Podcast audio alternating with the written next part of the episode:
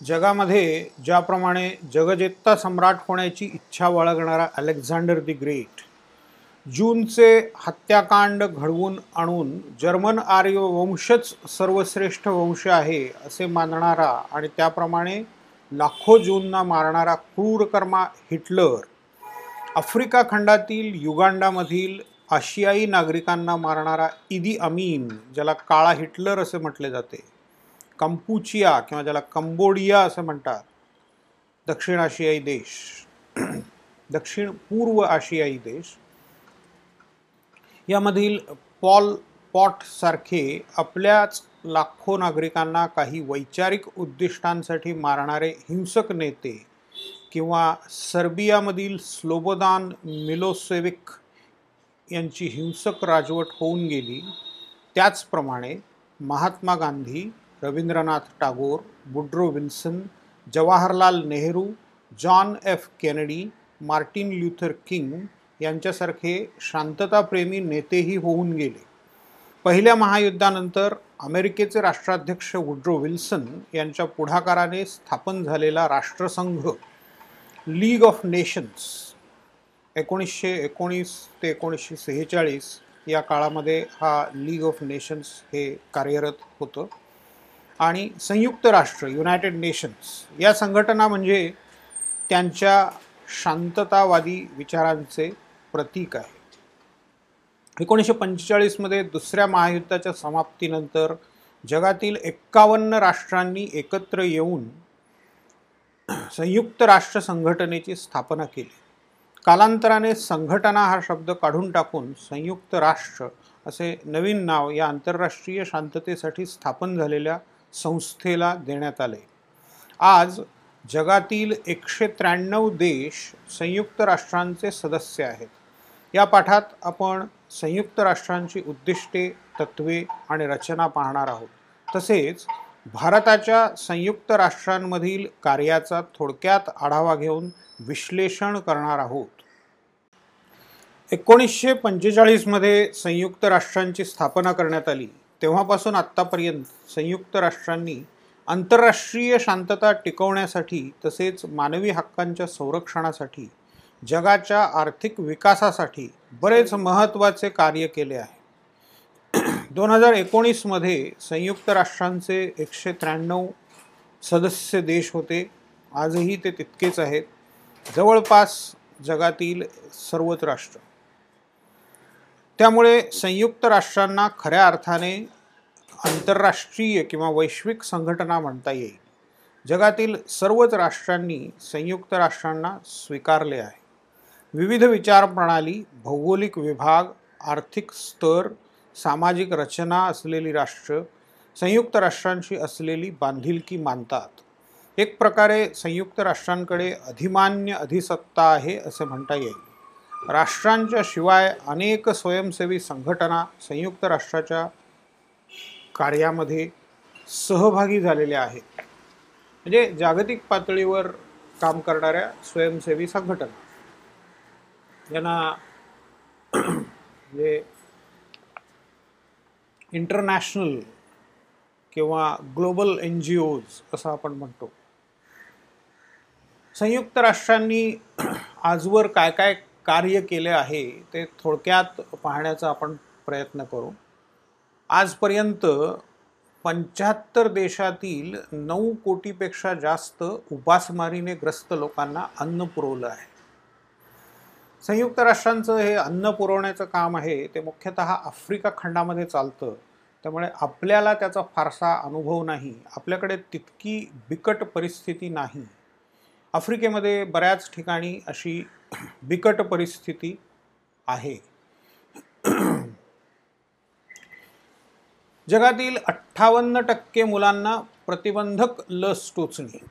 आता हे प्रतिबंधक लस टोचणीसुद्धा आफ्रिका किंवा कॅरेबियन बेटांमध्ये हायटीसारखा देश असेल तर त्या ठिकाणी हे काम यू एनचं जास्त चालतं. म्हणजे ज्या ठिकाणी स्थानिक सरकार मग स्थानिक स्थानिक केंद्र सरकार असेल घटक राज्यांचं सरकार असेल किंवा स्थानिक स्वराज्य संस्था असतील म्युन्सिपल कॉर्पोरेशन्स वगैरे सारख्या तर त्या कमकुवत आहेत किंवा अस्तित्वातच नाहीत अशा ठिकाणी संयुक्त राष्ट्र त्या सरकारांची भूमिका बजावतो. म्हणजे एक लेक्चरचा संदर्भ मी तुम्हाला देतो की ज्यांनी साऊथ सुदानमध्ये भारतातर्फे शांतता रक्षक दलामध्ये कार्य केलं. अशा पोलीस इन्स्पेक्टर मुंबई पोलीस दलातल्या धनश्री करमरकर त्यांनी आमच्या कॉलेजमधल्या व्याख्यानामध्ये हे मांडलं होतं की साऊथ सुदानमध्ये कुठल्याही भारतात तुम्ही कुठल्याही शहरात गेलात तर जिथे जे पोलीस यंत्रणा हॉस्पिटल्स एज्युकेशनल इन्स्टिट्यूशन्स कोर्ट्स ह्या सगळ्या व्यवस्था असतात.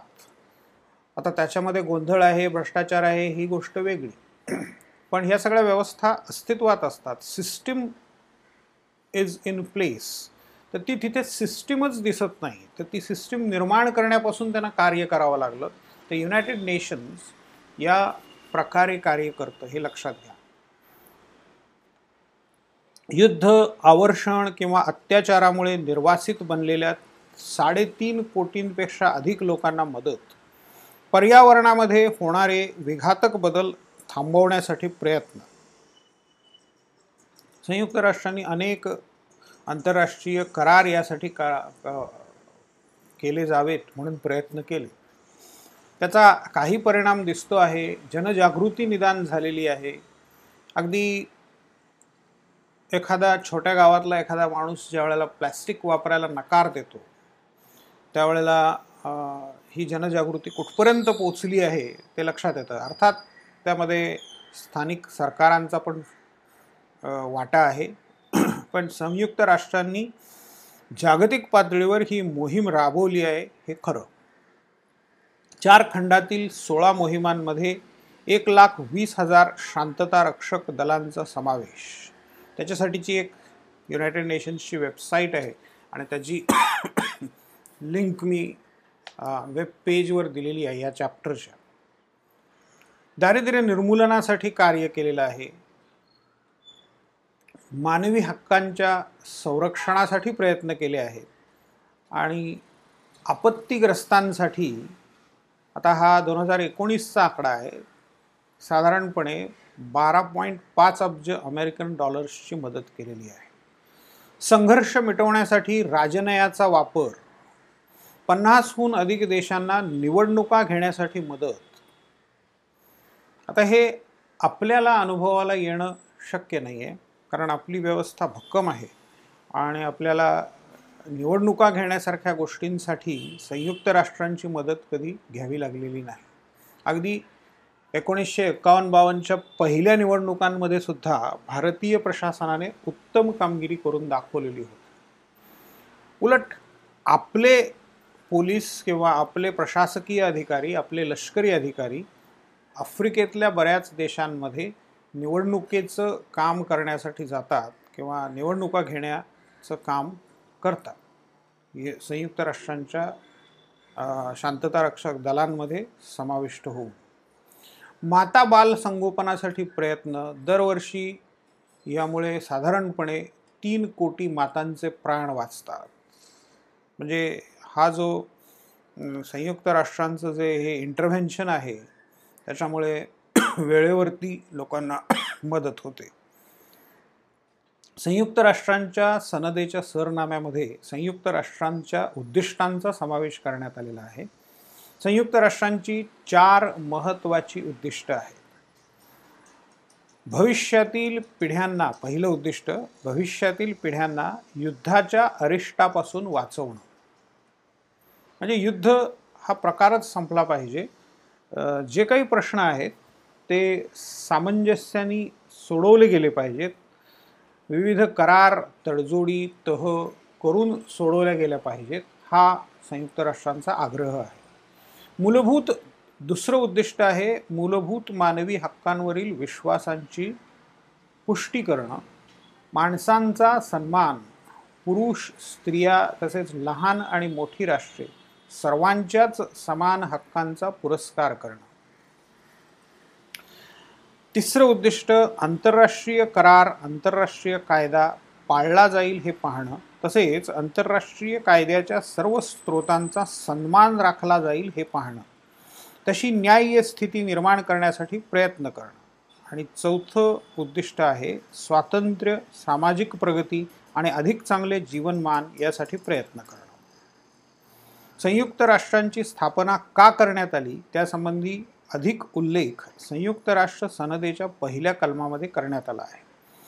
आंतरराष्ट्रीय शांतता आणि सुरक्षेचे रक्षण करणं राष्ट्रांतर्गत मित्रत्वाच्या संबंधांचा विकास करणं आर्थिक सामाजिक सांस्कृतिक आणि मानवी स्वरूपाच्या प्रश्नांच्या सोडवणुकीसाठी आंतरराष्ट्रीय सहकार्य करणं किंवा वाढवणं आणि मानवी हक्कांचा प्रसार करणं आणि वरील सर्व उद्दिष्टे साध्य करण्यासाठी नेतृत्वाची भूमिका बजावणं.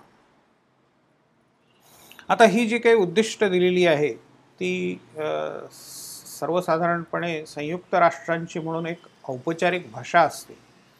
त्या भाषेमध्ये मांडलेल्या आहेत. मूळ इंग्रजी याच्यावरून मी हे मराठी ट्रान्सलेशन केलेलं आहे. तर ती भाषा थोडीशी जड पण थोडी सवय झाली की ती तुमच्या तोंडात बसते. त्याचे ठराविक शब्द आहेत ठराविक उद्दिष्ट असतात. तर त्या पद्धतीने ती मांडणी केली जाते. एक ठराविक फ्रेमवर्क आहे. संयुक्त राष्ट्र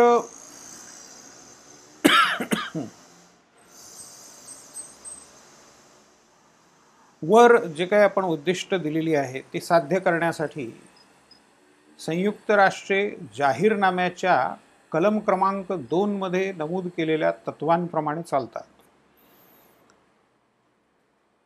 सार्कची तत्व आपण पाहिली होती तसंच संयुक्त राष्ट्रांची तत्व म्हणजे आम्ही कोणत्या पद्धतीने काम करणार कुठपर्यंत जाणार आणि कुठे जाणार नाही कुठे हस्तक्षेप करणार नाही. कारण हा ही आंतरराष्ट्रीय संघटना असल्यामुळे राष्ट्रीय सरकार आणि संयुक्त राष्ट्र यांच्यामध्ये अधिकारांवरून संघर्ष उद्भवण्याची शक्यता असते. म्हणजे कोणतं कार्य तुम्ही करायचं कोणतं कार्य आम्ही करायचं. म्हणजे संयुक्त राष्ट्रांनी समजा उद्या एखाद्या राष्ट्राच्या निवडणुकांमध्ये भाग घेतला मग तिथे निवडणुकांच्या नंतरही राजकारणात पुन्हा यांचा हस्तक्षेप चालू राहील का? तर तसं नाही आहे की निवडणुका घेऊन त्या निपक्षपातीपणे घेऊन त्याच्यानंतर तिथून बाजूला होणं आणि निवडून आलेल्या सरकारला आपल्या पद्धतीने काम करू देणं. किंवा युद्धाच्या भूमीवरती रेडक्रॉससारख्या संघटना मदतीचं काम करतात. ते करत असताना एकमेकांची माहिती या राष्ट्राची माहिती त्यांना मिळालेली. कारण त्या युद्धाच्या ठिकाणी असतात त्याच्यामुळे बऱ्याच गोष्टी त्यांना समजू शकतात. तर एखाद्या राष्ट्राची गुप्त गोष्ट दुसऱ्या राष्ट्राला सांगायची का? तर नाही. हे ही तत्व या प्रकारची आहेत. तर आता आपण जाहीरनाम्याच्या कलम क्रमांक दोनमध्ये काय काय नमूद केलं आहे ते बघूया. नंबर एक संयुक्त राष्ट्रांच्या सर्व सदस्यांना समान मानणे त्यांच्या सार्वभौमत्वाचा आदर करणे. आता संयुक्त राष्ट्राचे सदस्य जगातले जवळपास सगळेच देश आहेत. काही मोजके सोडले तर अमेरिका पण सदस्य आहे भारत पण सदस्य आहे श्रीलंकेसारखा छोटा देश किंवा मालदीवसारखा छोटा देश सदस्य आहे. क्युबासारखा देश पण सदस्य आहे किंवा हायटीसारखा देश पण सदस्य आहे. मग आता हे सर्व ताकदीच्या दृष्टीने पाहिलं आर्थिक ताकद आकारमान लोकसंख्या लष्करी ताकद यांच्यामध्ये प्रचंड तफावत आहे. पण संयुक्त राष्ट्र सर्वांना समान मानतं. कोणालाही विशेष असं दर्जा दिलेला नाही आणि सगळ्यांच्या सार्वभौमत्वाचा आदर केला जातो संयुक्त राष्ट्रांमध्ये. कितीही छोटं राष्ट्र असू द्या ते जसं आहे तसं कायम राहावं यासाठीच संयुक्त राष्ट्र प्रयत्न करेल. सर्व सदस्य राष्ट्रांनी नंबर दोन सर्व सदस्य राष्ट्रांनी त्यांना जाहीरनाम्यामध्ये दिलेली जबाबदारी पूर्ण करणं.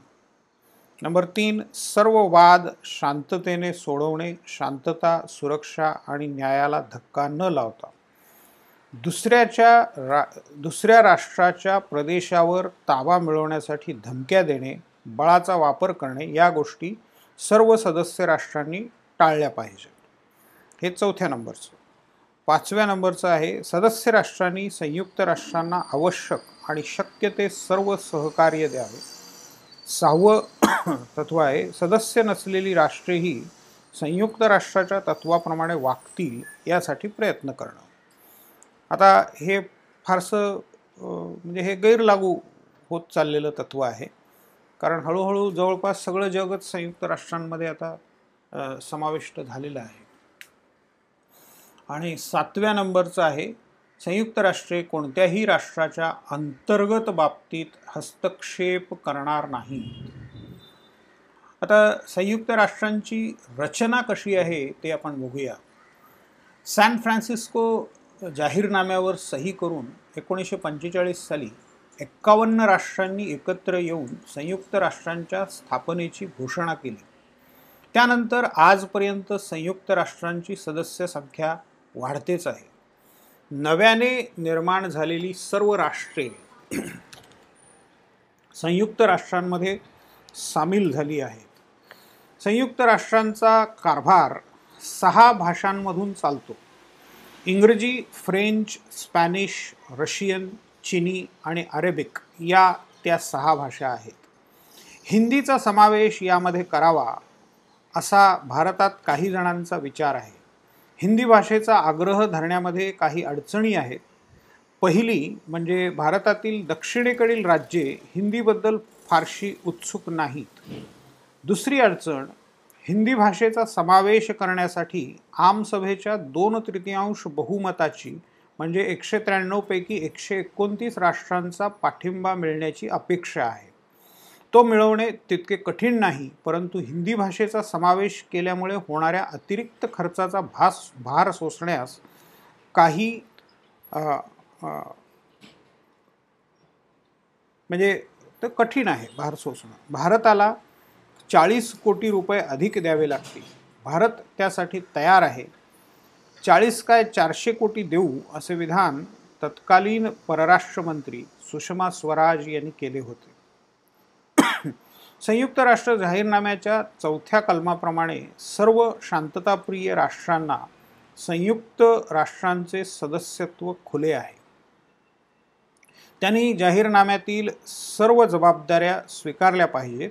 सुरक्षा परिषदेची शिफारस आणि आमसभेमध्ये दोन तृतीयांश बहुमताने ठराव मंजूर झाला की एखाद्या राष्ट्राला सदस्यत्व मिळते. सुरक्षा परिषदेची शिफारस मिळण्यासाठी सुरक्षा परिषदेच्या सर्व कायम सदस्यांनी सदस्यत्वाला मान्यता देणे तसेच कायम नसलेल्या इतर सदस्यांनी बहुमताने मंजुरी देणे आवश्यक असते. सदस्यत्व मिळालेल्या राष्ट्राने जाहीरनाम्याच्या तत्वांचा भंग केला आहे असे लक्षात आल्यास आणि सिद्ध झाल्यास सदस्यत्व या राष्ट्राचं रद्द होऊ शकतं. आमसभा सुरक्षा परिषदेच्या शिफारसीनंतर सदस्यत्व रद्द करण्याचा निर्णय घेते. संयुक्त राष्ट्राच्या स्थापनेच्या वेळी एकोणीसशे पंचेचाळीसमध्ये एक्कावन्न सदस्य होते. आज त्यांची संख्या एकशे त्र्याण्णव झाली आहे. दोन हजार अकरामध्ये सदस्य झालेले दक्षिण सुदान हे सगळ्यात नवीन सदस्य राष्ट्र आहे. आमसभा सुरक्षा परिषद याच्याविषयी फारसं एक्सप्लेनेशन न देता मी त्यांचा उल्लेख केला. याचं कारण तुम्ही दहावीपर्यंत नागरिकशास्त्र नावाचा जो विषय होता ज्याला आता राज्यशास्त्र म्हणतात त्या विषयामध्ये हे सगळं वाचलेलं आहे आणि तुम्हाला साधारण कल्पना आहे. वर्तमानपत्रात बातम्या येतात त्या पाहूनही तुम्हाला कळलं असेल. तर आमसभे आमसभा म्हणजे सगळीच सदस्य राष्ट्र आमसभेमध्ये सा सहभागी होतात. सुरक्षा परिषद हा हे संयुक्त राष्ट्रांचं अतिशय महत्त्वाचं अंग आहे. तर आपण आता संयुक्त राष्ट्र जाहीरनाम्याच्या सातव्या कलमाप्रमाणे आता हा संयुक्त राष्ट्र जाहीरनामा याचा उल्लेख मी बऱ्याच ठिकाणी केला. तो सर्च करा डाउनलोड करा आणि एकदा त्याच्यावरून नजर फिरवा. म्हणजे मग कसं कामकाज चालतं आंतरराष्ट्रीय राजकारण कसं चालतं याचा थोडासा अंदाज तुम्हाला येईल. आंतरराष्ट्रीय पातळीवरती कायदे कसे केले जातात नियम कसे केले जातात? आणि संयुक्त राष्ट्र जाहीरनामा कसा आदर्शवादी आहे हे तुम्हाला त्याच्यातून कळेल. तर संयुक्त राष्ट्र जाहीरनाम्याच्या सातव्या कलमाप्रमाणे संयुक्त राष्ट्रांचे सहा प्रमुख विभाग आहेत. त्यातला पहिला आहे तो आमसभा संयुक्त राष्ट्रांचा चर्चा करणारा प्रमुख विभाग. आमसभेत सदस्य राष्ट्रांचा समावेश होतो.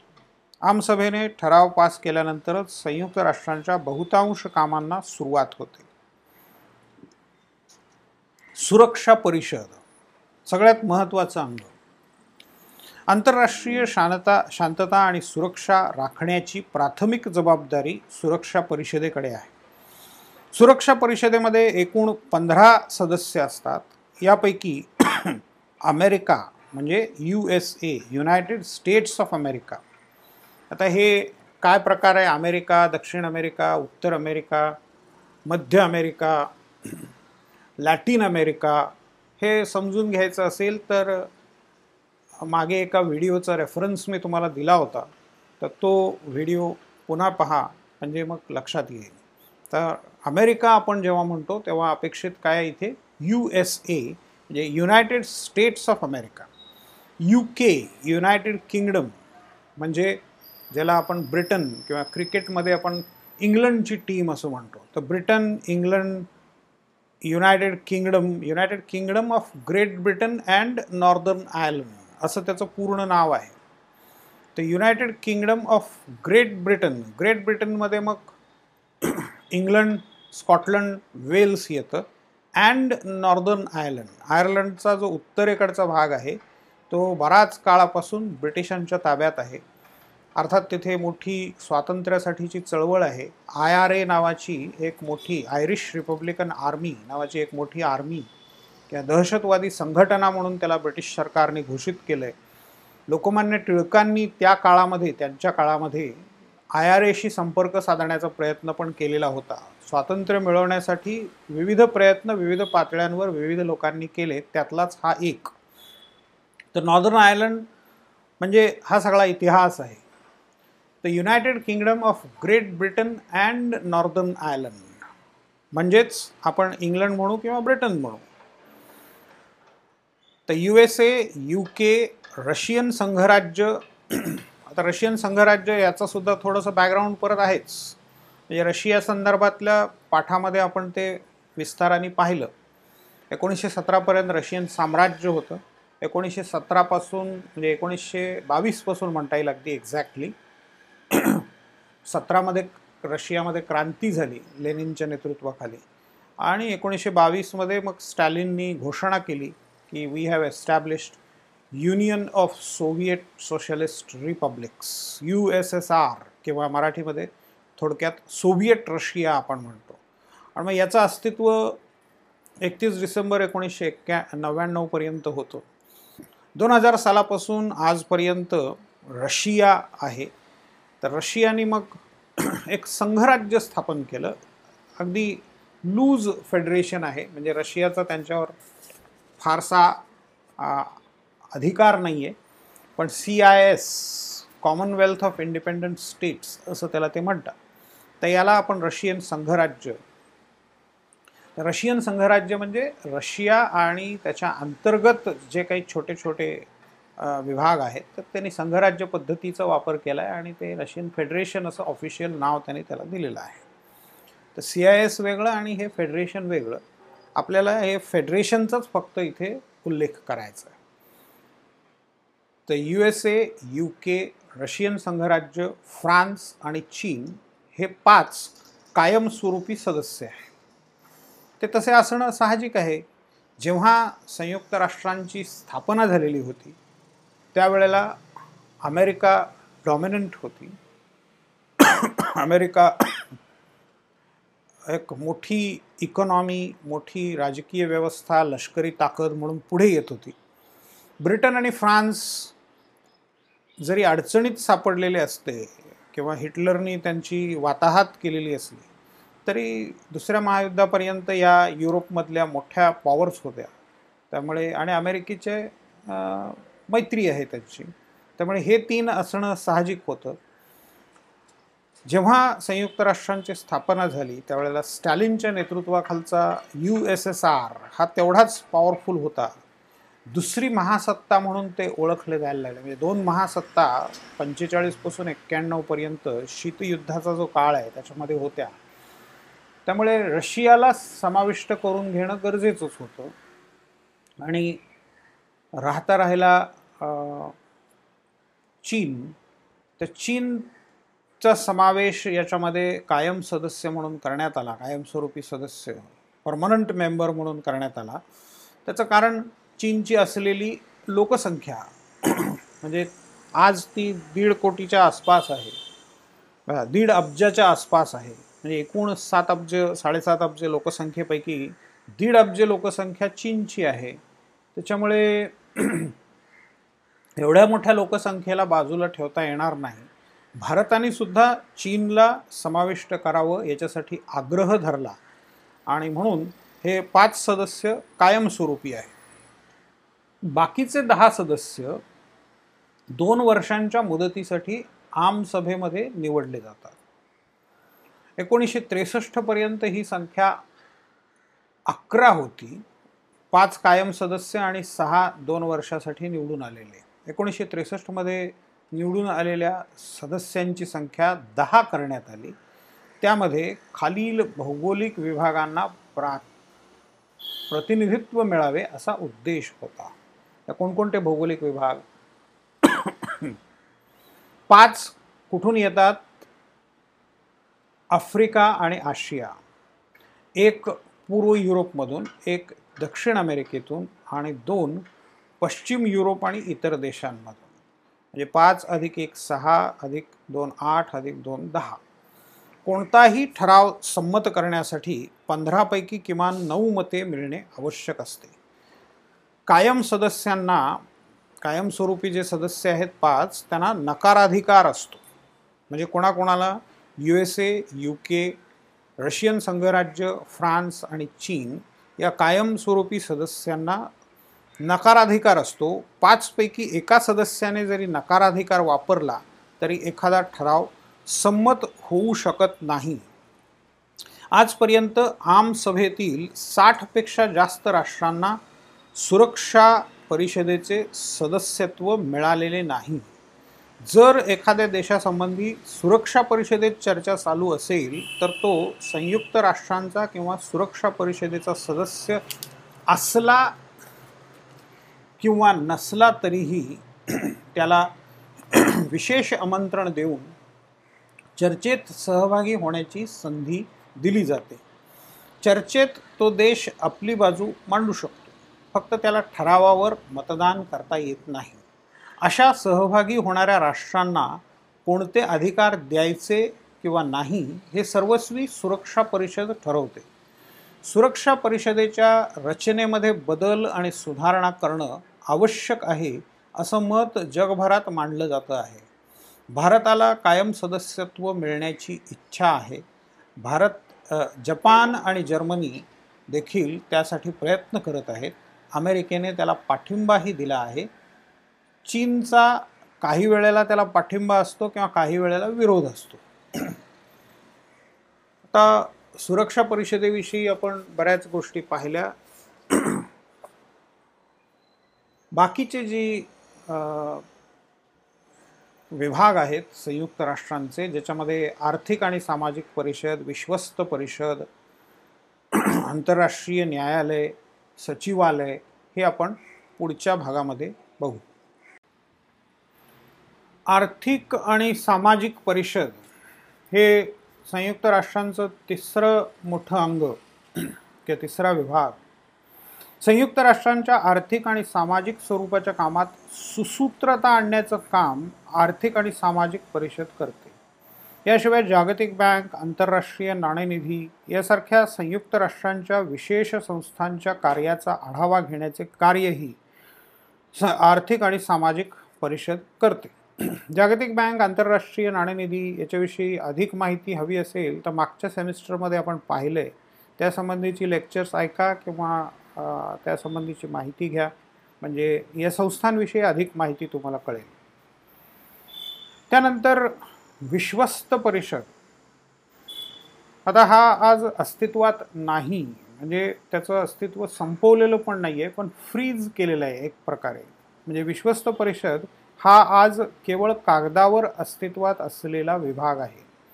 एकोणीसशे पंचेचाळीस साली म्हणजे ट्रस्टीशिप काउन्सिल असं त्याला मराठीमध्ये म्हणतात. तर एकोणीसशे पंचेचाळीस साली जेव्हा स्थापना झाली त्यावेळेला या परिषदेकडे जगभरातील अकरा प्रदेशांच्या देखभालीची जबाबदारी देण्यात आली होती. म्हणजे ट्रस्टीशिप काउन्सिल हे कशासाठी आहे मुख्यतः? की ज्या भागामध्ये गव्हर्मेंट नाही आहे ज्या भागामध्ये गव्हर्मेंट फॉर्म होऊ शकत नाही हे लोक तितके सुशिक्षित सुजाण नाही आहेत असे भाग पण आहेत जगामध्ये. हे पहिल्यांदा स्पष्ट करून घ्या हे पहिल्यांदा लक्षात घ्या. हे लक्षात येणं तसं अवघड आहे. की रानटी टोळ्या आहेत की ज्यांना कुठलीही व्यवस्था नको आहे ज्यांना कुठलीही व्यवस्था करायची नाही आहे जंगलातच राहायचं आहे. तर असे काही भाग आहेत. तर आता त्यावेळेला होते म्हणजे एकोणीसशे पंचेचाळीसमध्ये ते होते. तर त्यांच्या ताबा या सगळ्या भागांचा जगातल्या काही राष्ट्रांच्याकडे देण्यात आला. आणि त्यांना त्यांनी मग तिथे रस्ते बांधले तिथल्या लोकांसाठी शाळा उभ्या केल्या त्यांना शेती कशी करायची ते शिकवलं त्यांना हॉस्पिटल्स उभी करून दिली. मेडिकल सायन्सचा फायदा त्यांना मिळवून दिला. म्हणजे त्यांचं जीवन पार बदलून टाकलं एक प्रकारे सिव्हिलाइज्ड वर्ल्डमध्ये त्यांना आणलं. तर हे काम अर्थातच ब्रिटन फ्रान्स जर्मनी अमेरिका यासारख्या जर्मनी नाही त्यावेळेला जर्मनी नव्हता. तर बड्या राष्ट्रांना ही जबाबदारी देण्यात आली की जे स्वतः समर्थ आहेत आणि दुसऱ्यांसाठी वेळ पैसा संघटना या माध्यमातून काम करू शकतात. तर त्यावेळेला अकरा प्रदेशांच्या देखभालीची गरज होती. आता आज हे सर्व प्रदेश एकतर स्वतंत्र देश म्हणून अस्तित्वात आहेत किंवा दुसऱ्या राष्ट्रामध्ये सामील झाले आहेत. विश्वस्त परिषदेची फारशी चर्चा होत नाही पण माझ्या दृष्टीने ती अतिशय महत्त्वाची संघटना किंवा महत्त्वाचा विभाग होता. किंवा आता आजही फ्रीज्ड अवस्थेमध्ये आजही तो महत्त्वाचा आहे. म्हणजे पुढे भविष्यात कधी गरज लागली तर त्याचं पुन्हा पुनरुज्जीवन करता येईल अशी व्यवस्था करण्यात आली आहे. गरज लागली तरच. पण अकरा विभागांना सगळ्या आंतरराष्ट्रीय समुदायांनी जाणीवपूर्वक प्रयत्न करून स्वतःचा पैसा खर्च करून वेळ खर्च करून संघटनात्मक बळ देऊन सिव्हिलाइज्ड वर्ल्डमध्ये आणलं सुसंस्कृत जगामध्ये आणलं म्हणजे मुख्य प्रवाहामध्ये आणलं ही संयुक्त राष्ट्रांची केवढी तरी मोठी अचीवमेंट आहे असं म्हणता येईल. आता टोगोलँड नावाचा आफ्रिकेतला एक भाग होता. त्याचा आज झाला आहे आता घाना.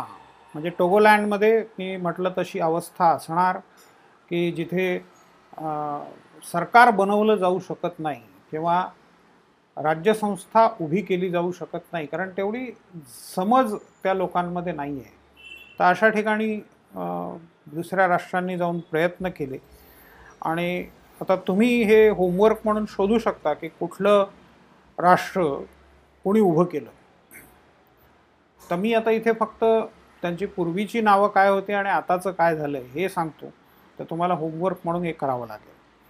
हे टोगोलँड त्याचा आज घाना झालेला आहे. आफ्रिकेमध्ये घाना नावाचं राष्ट्र आहे. ते घानाचा इतिहास काढून पहा म्हणजे मग तुम्हाला समजेल.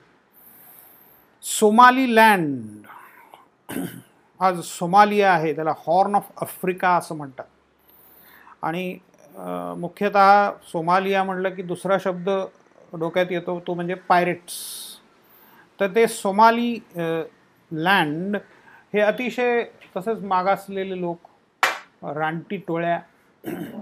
रानटी हे आपण आता इथे वाईट अर्थाने वापरत नाही आहे की ते रानामध्ये राहणारे जंगलामध्ये राहणारे जंगलातले श्वापद प्राणी जसे राहतात तसेच राहणारे टोळीनी. आणि बाहेरच्या जगाशी प्रगतीशी त्यांचा काही संबंध नव्हता. म्हणजे इकडे न्यूटन होऊन गेला किंवा चर्च उभी राहिली किंवा इतर धर्म उभे राहिले तर याच या सगळ्या जगाशी यांचा काहीही संबंध नव्हता. ते आपल्याच पद्धतीने जीवन जगत होते. तर आजचा त्याला सोमालिया असं म्हणतात. तर सोमालीलँडचा झाला सोमालिया. टोगोलँड फ्रेंचांच्या ताब्यात असलेला जो काही प्रदेश होता आता इथे उल्लेख त्याचा झालेला आहे की कोणी दे डेव्हलप केलं. त्याचं आजचा काय झाला आहे तर टोगो. आता ह्या वसाहतवाद ज्याला आपण म्हणतो तर ब्रिटन असेल France Germany Spain Portugal Denmark Norway ही सगळी जी वसाहतवादी राष्ट्र आहेत त्यांनी जगभरातला कानाकोपरा धुंडाळून पाहिलेला होता. जिकडे अस्तित्व आहे जिकडे जमीन आहे जिकडे पाणी आहे तिकडे सगळीकडे जाण्याचा त्यांनी एक प्रकारे बाराव्या तेराव्या शतकापासून चंग बांधलेला होता. आणि त्यांनीच सगळं जग शोधून काढलं. ते एज ऑफ डिस्कव्हरी असं म्हणतात. तर या संबंधाने यूट्यूबवरती काही चांगल्या फिल्म्स पण आहेत तर ते जरूर पहा. म्हणजे तुम्हाला आपलं जग आजचं जे आहे ते कसं अस्तित्वात आलं त्याचा इतिहास कळेल. तर टोगोलँड म्हणजे आजचा टोगो. कॅमरून्स ब्रिटिश कॅमेरून आहे आणि फ्रेंच कॅमेरून आहे. तर काही भाग कॅमेरूनमध्ये तर काही भाग नायजेरियामध्ये सामील झाला. ब्रिटिशांनी तो सामील केला. आणि कॅमेरून्स फ्रेंच जो होता तो आज कॅमेरून झालेला आहे.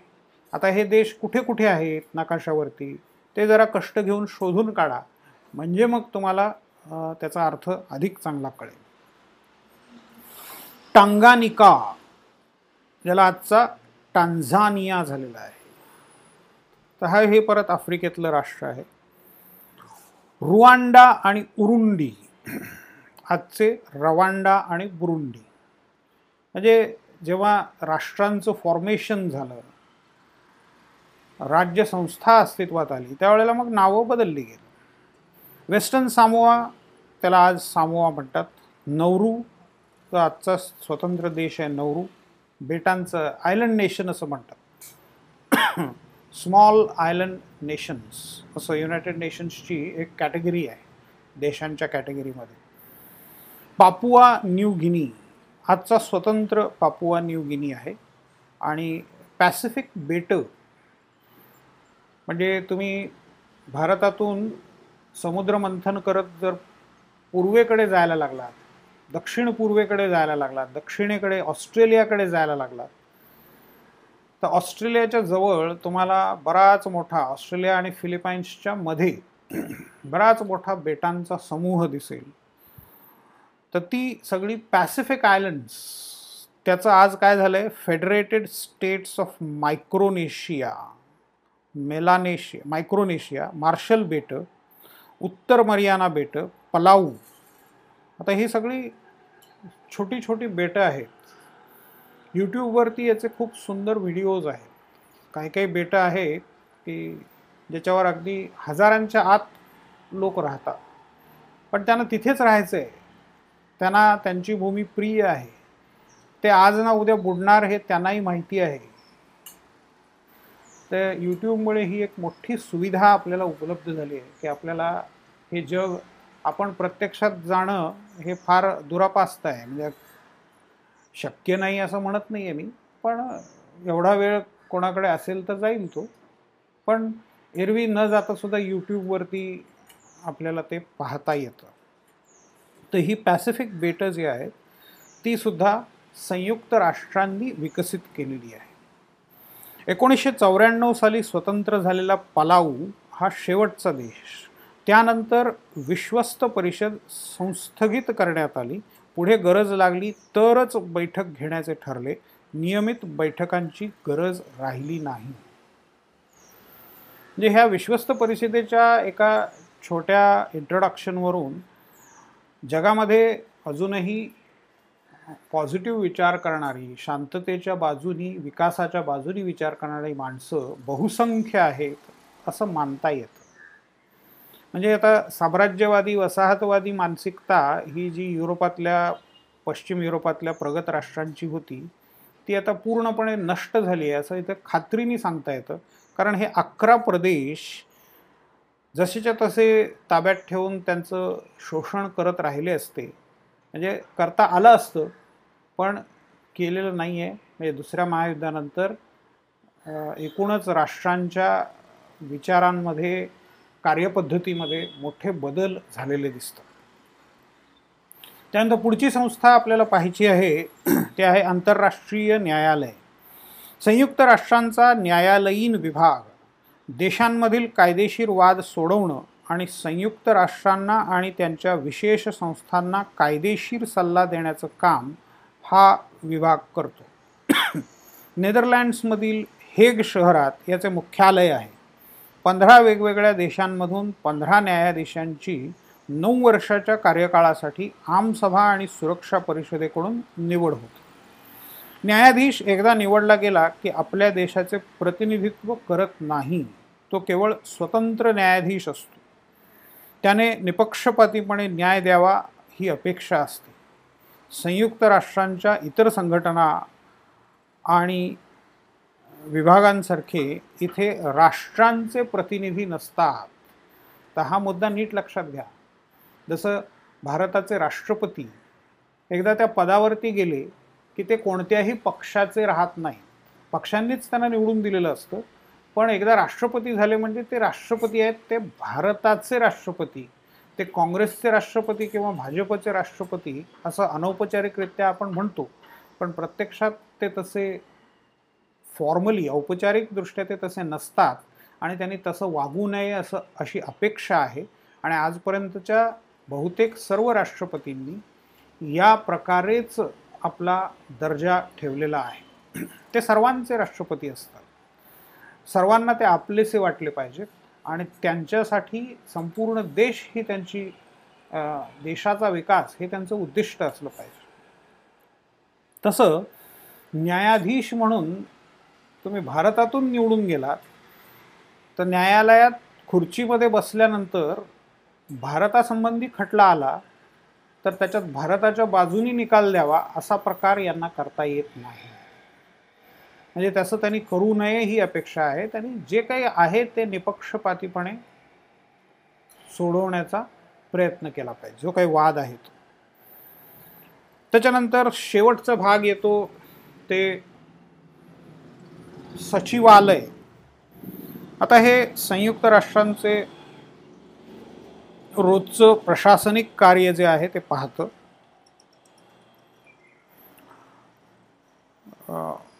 पोर्तुगालचे अँटोनिओ गुटरेस हे जानेवारी दोन हजार सतरापासून संयुक्त राष्ट्रांचे नववे महासचिव आहेत. नववे महासचिव. आता या सहा विभागांपैकी एक कार्यरत नाही याचा अर्थ म्हणजे प्रश्न तुम्हाला असा प्रकारे विचारला जाऊ शकतो की संयुक्त राष्ट्रांचे कार्यरत असलेले भाग किती? तर तुमचं उत्तर पाच हवं. सहा नाही. संयुक्त राष्ट्रांचे एकूण विभाग किती असा प्रश्न असेल तर ते उत्तर सहा असेल. याच्यासाठी विश्वस्त परिषदेचं मी विशेष विश्लेषण केलेलं होतं. आता या सहा विभागांशिवाय काही विशेष संस्था निधी आणि कार्यक्रम आहेत. या सर्वांची मिळून संयुक्त राष्ट्र व्यवस्था तयार होते. वेबसाईटवरती मी सर्व यादी दिलेली आहे. प्रत्येक संघटनेची वेबसाईट आहे प्रत्येक संघटनेचं एक निदान वेबपेज तरी आहे. तर त्याच्यावरती जाऊन पहा. आणि त्याशिवाय मग तुम्ही या सगळ्या आंतरराष्ट्रीय व्यवस्थेची रचना समजू शकणार नाही. आता आज संयुक्त राष्ट्रांच्या विशेष संस्था सतरा आहेत. स्पेशलाइज्ड एजन्सीज आणि या स्वतंत्र असतात. त्यांचे नियम वेगळे असतात. विविध देश संस्था आणि व्यक्तींकडून आलेल्या देणग्यांवर त्यांची आर्थिक व्यवस्था चालते. आता यातल्या सतराच्या सतरा इथे मी दिलेल्या आहेत. Food and Agricultural Organisation FAO असं म्हणतो आपण थोडक्यात एफ ए ओ अन्न आणि कृषी संघटना. आंतरराष्ट्रीय नागरी हवाई वाहतूक संघटना International Civil Aviation Organisation International Monetary Fund International Telecommunication Union Universal Postal Union World Health Organisation म्हणजे ज्या महत्त्वाच्या आहेत त्यांचा मी उल्लेख करतो. International Labour Organisation UNESCO United Nations Educational Scientific and Cultural Organisation United Nations Industrial Development Organisation त्याच्यानंतर World Bank International Financial Corporation International Development Association किंवा World Meteorological Organisation International Intellectual Property Institute World Tourism Organisation आता संस्था या सगळ्या झाल्या. त्याच्यानंतर निधी आणि कार्यक्रम. U N D P United Nations Development Programme United Nations Environmental programme United Nations Fund for Population Activities आता त्याचं नाव झालं आहे United Nations Population Fund. UNICEF United Nations International Children's Emergency Fund. आता त्याचं नाव परत युनायटेड नेशन्स चिल्ड्रन्स फंड असं सोपं करण्यात आलेलं आहे. जागतिक अन्न कार्यक्रम World Food Programme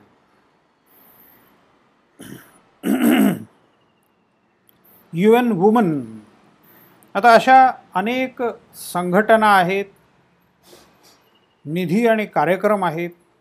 ह्या सगळ्यांची इथे चर्चा करणं अपेक्षित नाही आहे आणि शक्य पण नाही. पण संयुक्त राष्ट्रांची व्यवस्था जर तुम्हाला नीट समजवून घ्यायची असेल तर या प्रत्येक संस्थेच्या वेबसाईटवर जाऊन त्याचं निदान अबाउट पेज जे असतं ते इंट्रोडक्टरी इन्फॉर्मेशन असते ती वाचून काढा ती लिहून काढा. म्हणजे त्याचे काही फोटोज तुम्हाला बघा म्हणजे त्यांचं कार्य कशा प्रकारे चालतं ते तुम्हाला कळेल. आता फूड अँड ॲग्रिकल्चरल ऑर्गनायझेशन हे फूड प्रायसेसवरती कंट्रोल करतं. लक्ष ठेवून असतं. कंट्रोल त्यांच्या फारसा हातात नाही आहे वर्ल्ड हेल्थ ऑर्गनायझेशन याचा तुमचा चांगलाच परिचय असेल ते कसं काम करतात ते तुम्हाला माहिती आहे. करोनाच्या क्रायसिसमध्ये वर्ल्ड हेल्थ ऑर्गनायझेशनची भूमिका केवढी मोठी होती ते तुम्ही अनुभवलेलंच आहे. त्याच्यानंतर वर्ल्ड फूड प्रोग्रॅम असं जे आपण म्हटलं निधी आणि कार्यक्रमामध्ये तर वर्ल्ड फूड प्रोग्रॅम हे जगभरातून अन्नधान्य देणगीच्या स्वरूपामध्ये दानाच्या स्वरूपामध्ये गोळा करतात आणि त्याचं परत जिथे आवश्यक आहे त्या भागामध्ये डिस्ट्रीब्युशन करतो तर वर्ल्ड फूड प्रोग्रामविषयी काही रेफरन्सेस मी परत देतो. त्यांनी एक क्वीज सारखा एक प्रोग्रॅम तयार केलेला आहे. आणि तुम्हाला एक प्रश्न तुम्ही बरोबर दिलात की तांदळाचे काही दाणे तुमच्या वतीने दान केले जातात. आणि त्या पद्धतीने तुम्ही हळूहळू जसं जसं संख्या वाढवत जाल तुमच्या प्रश्नांची म्हणजे तुमचं ज्ञानही वाढतं तुमची माहिती पण वाढते. आणि दुसरी गोष्ट तुमचं तुमच्या वतीने जगभरातल्या गरजूंना अन्नदान तुम्हाला करता येतं. तर संयुक्त राष्ट्रांचे सर्व निधी आणि कार्यक्रम मुख्यतः देणग्यांवर चालवले जातात. संयुक्त राष्ट्रांच्या केंद्रीय व्यवस्थेचे त्यांच्यावर बारीक नियंत्रण असते. संयुक्त राष्ट्रांचे निधी कार्यक्रम आणि विशेष संस्था घटनात्मकदृष्ट्या केंद्रीय व्यवस्थेपासून स्वतंत्र आहेत. त्या सर्व संस्था आर्थिक आणि सामाजिक परिषदेला अहवाल सादर करतात. परंतु आर्थिक आणि सामाजिक परिषद किंवा आमसभा त्यांना दिशा निर्देशन करू शकत नाहीत. त्यांचे वेगळे अर्थसंकल्प कायदेमंडळं आणि प्रशासन आहे.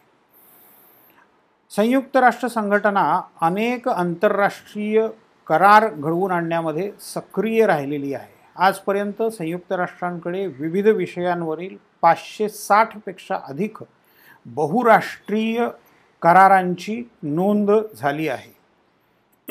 आता याच्यानंतर आपल्याला पाहायचं आहे तो दोन हजार तीसचा कार्यक्रम आणि मग ती शाश्वत विकास उद्दिष्टे आणि त्यानंतर आपण जाणार ते भारताच्या संयुक्त राष्ट्रामधील कार्याचा थोडक्यात आढावा घेण्यासाठी.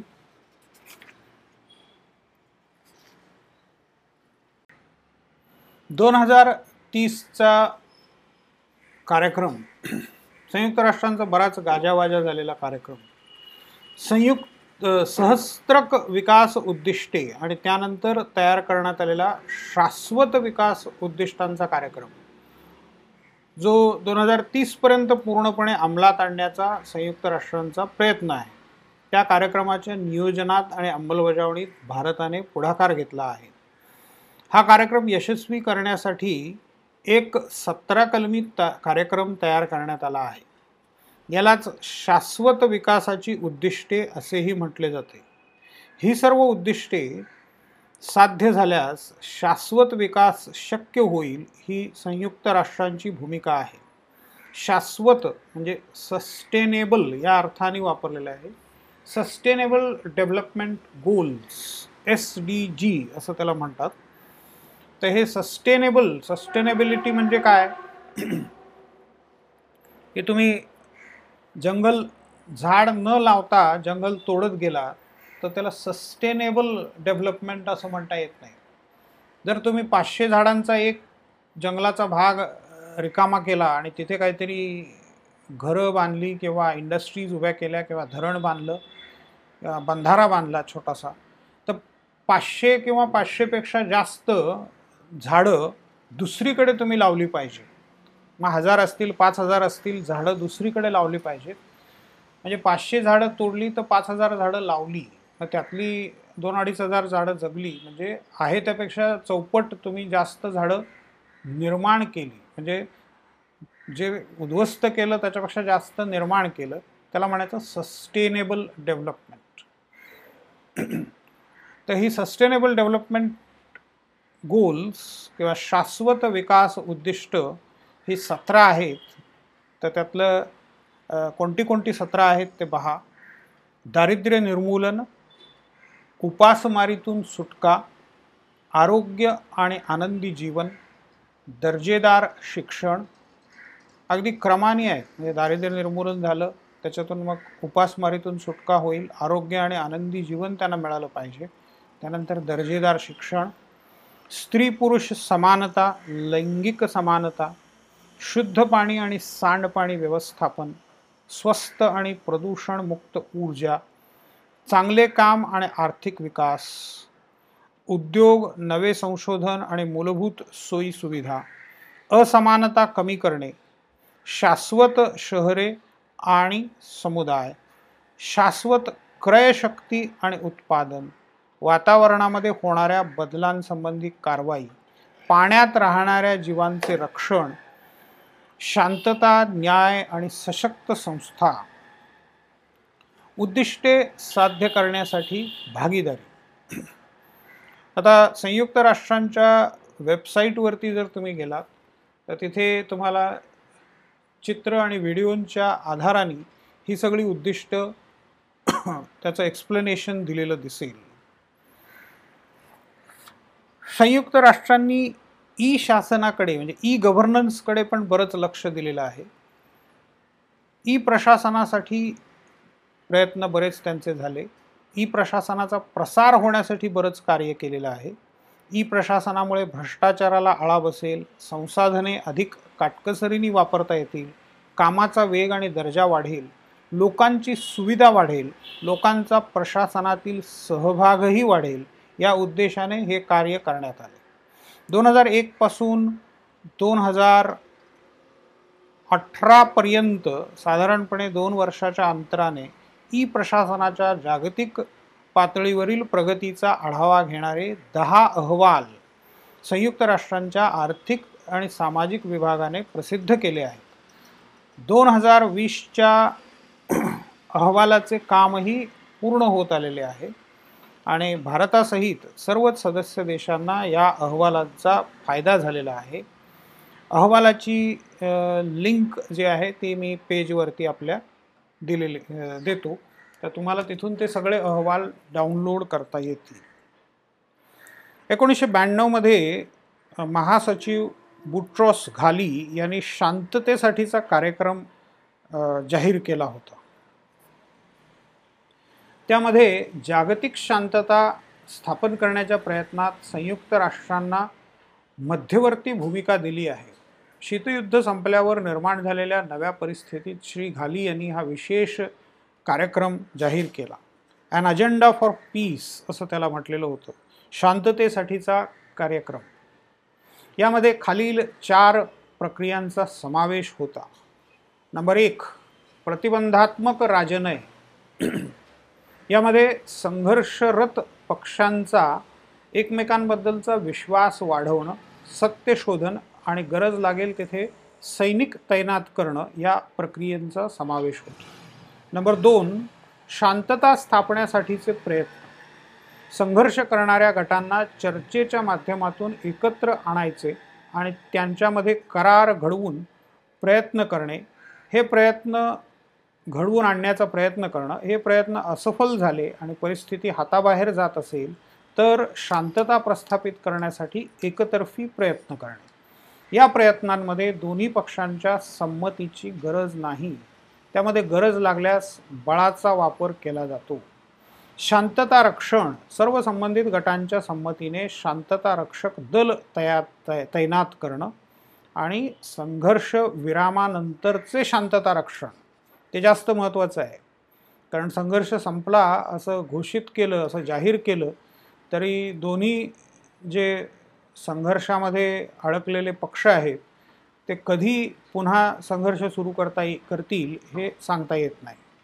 संघर्ष संप संपल्यानंतर शांततेची परिस्थिती कायम राहावी म्हणून राजकीय सामाजिक आर्थिक संस्था उभ्या करणे आणि संघर्ष पुन्हा उद्भवू नये म्हणून प्रयत्न करणे हे या सगळ्या ॲन अजेंडा फॉर पीसमधली ही सगळी उद्दिष्ट होती.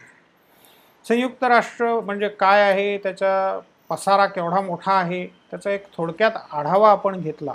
आता पुढच्या भागामध्ये भारताची संयुक्त राष्ट्रांमधील भूमिका आपल्याला पाहायची आहे.